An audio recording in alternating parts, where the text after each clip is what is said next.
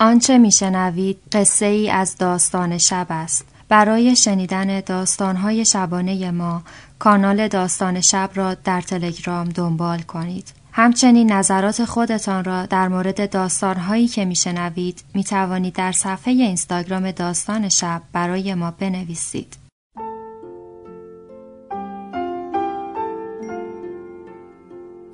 به موجب این سند شش دانگ صدای معصوم بماند برای وارثان داستان شب که در گذر سالها خواهد ماند. ارادتمند داستان شب.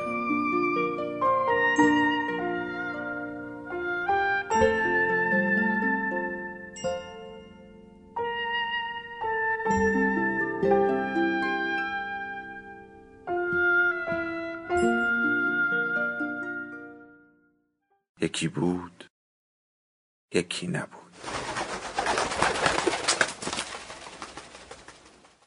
منوچهر آمد با یک سبد بزرگ گل کوکب لیمویی. از بس گریه کرده بود چشمهاش خون افتاده بود. تا فرشته را دید دوباره اشکاش ریخت. گفت فکر نمی کردم زنده ببینمت. از خودم متنفر شده بودم. علی را بغل گرفت و چشمهایش را بوسید. همان شکلی بود که توی خواب دیده بودش. پسری با چشمهای مشکی درشت و های بلند. علی را داد دست فرشته. روزنامه انداخت کف اتاق و دو رکت نماز خواند. نشست. علی را بغل گرفت و توی گوشش اذان و اقامه گفت. بعد بین دستاش گرفت و خوب نگاهش کرد. گفت چشمهاش مثل توه. هی توی چشم آدم خیره میشه. آدم رو تسلیم می‌کنه. تا صبح پای تخت فرشته بیدار ماند. از چند روز پیش هم که از پشت در اتاق بیمارستان تکان نخورده بود. چشمهاش باز نمی‌شد. از دو هفته بعد زمزمه ها شروع شد. به روی خودم نمی آوردم هیچ وقت به منوچهر نگفتم برو. هیچ وقت هم نگفتم نرو. علی چهارده روزه بود. خواب و بیدار بودم. منوچهر سرش به مهر بود و زار زار گریه می کرد می گفت خدایا من چیکار کنم؟ خیلی بی غیرتی است که بچه ها آنجا بروند روی مین. من اینجا پیش زن و بچم کیف کنم. چرا توفیق جبهه رفتن را ازم گرفته ای؟ عملیات نزدیک بود. امام گفته بود خرمشهر باید آزاد بشود. منوچهر آرام شده بود که بلند شدم. پرسیدم تا حالا من مانعت بودم؟ گفت نه. گفتم می‌خواهی بروی؟ برو. مگر ما قرار نگذاشته بودیم جلوی هم را نگیریم؟ گفت آخر تو هنوز کامل خوب نشده ای. گفتم نگران من نباش. فردا صبح رفت. تیپ حضرت رسول تشکیل شده بود. به عنوان آرپیچی زن و مسئول تدارکات گردان حبیب رفت. دل واپس بود. چقدر شهید می آوردند پشت سر هم مارش عملیات می زدند به عکس قاب شده منوچه روی تاخچه دست کشید. این عکس را خیلی دوست داشت. ریش های منوچه را خودش آن کادر می کرد آن روز از روی شیطنت یک طرف ریشهاش را با تیغ برده بود تا چانه و بعد چون چاره ای نبود همه را از ته زده بود. این عکس را با همه اوقات تلخی منوچهر ازش انداخته بود. منوچهر مجبور شد یک ماه مرخصی بگیرد و بماند پیش فرشته. روش نمی‌شد با آن سر و وز برود سپاه بین بچه ها اما دیگر نمی‌شد از این کلک ها سوار کند. نمی‌توانست هیچ جور او را نگه دارد پیش خودش. یک بار دلش کنده شد. دعا کرد برای منوچهر اتفاقی نیفتد. می‌خواست با او زندگی کند. زیاد و برای همیشه. دعا کرد منوچهر بماند. هرچه می‌خواست بشود. فقط او بماند. همان روز ترکش خورده بود. برده بودنش شیراز و بعد هم آورده بودن تهران. خانه خالش بودیم که زنگ زد. گفتم کجایی؟ صدا چقدر نزدیک است؟ گفت من همیشه به تو نزدیکم. گفتم خانه ای گفت نمی شود چیزی را از تو قایم کرد. رفته بود خانه پدرم. گوشی را گذاشتم. علی را برداشتم رفتم. منوچه روی پله مرمری کنار باغچه نشسته بود و سیگار می‌کشید. رنگش زرد بود. سیگار را گذاشت گوشه لبش و علی را با دست راست بغل کرد. نشستم کنارش روی پله و سیگار را از روی لبش برداشتم. انداختم دم حوز همین که آمدیم حرف بزنیم.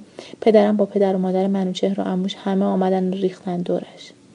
اما منوچهر را بغل کرد و زد روی بازوش. من فقط دیدم منوچهر رنگ به روش نماند. سوس شد نشست. همه ترسیدیم که چی شد. زیر بغلش رو گرفتیم بردیم تو. زخمی شده بود. از جای ترکش بازوش خون می آمد و آسینش را خونی می کرد می‌دانستم نمی‌خواهد کسی بفهمد. کاپشنش را انداختم روی دوشش. علی را گذاشتیم آنجا و رفتیم دکتر کتفش را موج گرفته بود دستش حرکت نمی کرد. دکتر گفت دوتا مرد می خواهد که نگهت دارند. آمپول های بزرگی بود که باید می‌زد به کتفش. منوچهر گفت نه هیچ کس نباشد. فقط فرشته بماند کافی است. پیراهنش را در آورد و گفت شروع کند. دستش توی دستم بود. دکتر آمپول می‌زد و من و منوچهر چشم دوخته بودیم به چشم های هم. من که تحمل یک تب منوچهر را نداشتم باید چه می‌دیدم؟ منوچهر یک آخ نگفت. فقط صورتش پر از دانه های عرق شده بود. دکتر کارش تمام شد. نشست. گفت تو دیگر کی هستی؟ یک داد بزن من آرام شوم. واقعا دردت نیامد گفت چرا؟ فقط اقرار نمی‌خواستید. عین اتاق شکنجه بود. دستش را بست و آمدیم خانه. ده روزی پیش ما ماند. از آشپزخانه سرک کشید. منوچر پای تلویزیون نشسته بود و کتاب روی پایش باز بود. علی به گردنش آویزان شد اما منوچر پی بود. چرا اینطوری شده بود؟ این چند روز علی را بغل نمی کرد خودش را سرگرم می کرد علی می‌خواست راه بیفتد.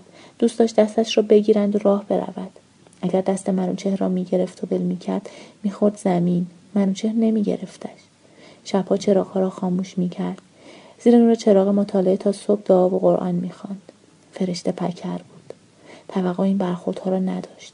شب جمعه که رفته بودند بهش زهرا فرشته را گذاشته بود و داشت تنها برمیگشت. یادش رفته بود او را همراهش آورده. این بار که رفت برایش یک نامه مفصل نوشتم. هر چه دلم می‌خواست توی نامه بهش گفتم. تا نامه به دستش رسید زنگ زد و شروع کرد خواهی کردن. نوشته بودم محل نمی‌گذاری عشقت سرد شده حتما از ما بهتران را دیده ای می‌گفت فرشته هیچ کس برای من بهتر از تو نیست در این دنیا اما می‌خواهم این عشق را برسانم به عشق خدا. نمی‌توانم سخت است. اینجا بچه ها میخوابند روی سیم خاردارها می‌روند روی مین. من تا میآیم آرپیجی بزنم تو و علی میایی جلوی چشمم. گفتم آهان می‌خواهی ما را از سر راحت برداری؟ منوچهر هر بار که میآمد و می‌رفت علی شبش تب می‌کرد. تا صبح باید راهش میبردیم تا آرام شود. گفتم می‌دانم نمی‌خواهی وابسته شبی ولی حالا که هستی بگذار لذت ببریم ما که نمی‌دانیم چقدر قرار است با هم باشیم. این راهی که تو می‌روی راهی نیست که سالم برگردیم. بگذار بعدها تاسف نخوریم. اگر طورید بشود علی صدمه می‌خورد. بگذار خاطره خوش بماند. بعد از آن مثل گذشته شد. شوخی می‌کرد می‌رفتیم گردش با علی بازی می‌کرد. دوست داشت علی را بنشاند توی کالسکه و ببرد بیرون. نمیگذاشت حتی دست من به کالسکه بخورد. نان سنگک و کله پاچه را که خریده بود گذاشت روی میز. منوچهر آمده بود. دوست داشت هرچه دوست دارد برایش آماده کند. صدای خنده علی از توی اتاق میآمد. لایه در را باز کرد. منوچهر دراز کشیده بود و علی را با دو دستش بلند کرده بود و با او بازی می‌کرد. دو انگشتش را در گودی کمر علی میگذاشت و علی قش قش میخندید. باز هم منوچهر همانی شده بود که میشناخت. بدنش پر از ترکش شده بود اما نمی‌شد کاری کرد. جاهای حساس بودند. باید مدارا می‌کرد. عکسهای سینهاش را که نگاه می‌کردی سوراخ سوراخ بود. به ترکش هایی که نزدیک قلبش بودند قبطه میخوردم. می‌گفت خانوم شما که توی قلب مایید دیگر نمی‌خواستم ازش دور باشم. به خصوص که فهمیدم خیلی از خانواده های بچه های لشکر جنوب زندگی می کنند. توی بازدیدی که از مناطق جنگی گذاشته بودند و بچه های لشکر را با خانواده ها دعوت کرده بودند با خانم کریمی، خانم ربانی و خانم عبادیان صمیمی شدیم. آنها جنوب زندگی می کردند. دیگر نمی توانستم بمانم تهران. خسته بودم از این همه دوری. منوچهر دو سه روز آمده بود مأموریت. بهش گفتم باید ما رو با خودت ببری. قرار شد برود خانه پیدا کند و بیاید ما رو ببرد. شروع کردم اساس رو جمع و جور کردن. منوچر زنگ زد که خانه پیدا کرده. یک خانه دو طبقه در دسپول. یکی از بچه های لشکر آقای موسوی با خانمش قرار بود با ما زندگی کنند. همه وسایل رو جمع کردم. به کسی چیزی نگفتم تا دم رفتن. نه خانواده من نه خانواده منوچه هیچ کس راضی نبود به رفتن ما. می‌گفتند همه جای دنیا جنگ که می شود زن و بچه را بر می دارند می روند گوشه امن شما می خواهید بروید زیر آتش؟ فقط گوش می دادم آخر گفتم همه حرفاتون رو زدید ولی هر کس یک راهی دارد. من می خواهم بروم پیش شوهرم. پدر و مادرم خیلی گریه می کردن. به خصوص پدرم. منوچهر گفت من اینطوری نمی توانم شما را ببرم. اگر اتفاقی بیفتد چطوری تو روی بابات نگاه کنم؟ باید خودت راضیشان کنی. با پدرم صحبت کردم. گفتم منوچهر اینطوری می‌گوید؟ گفتم اگر ما را نبرد بعد شهید شود شما تاسف نمی‌خورید که کاش میگذاشتم زن و بچهش بیشتر کنارش بمانند. پدر علی را بغل کرد و پرسید علی جان دوست داری پیش بابایی باشی؟ علی گفت آره من دلم برای بابا جونم تنگ میشه. علی را بوسید گفت تو که این همه پدر ما رو درآورده ای این هم روش. خدا به همراهتان بروید. صبح زود راه افتادیم.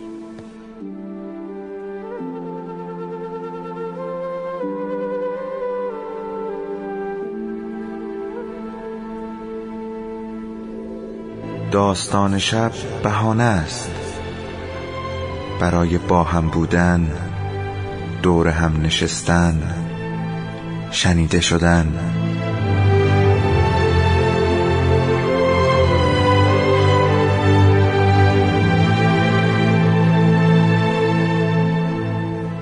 صدای افسانه ها رو میشنوین.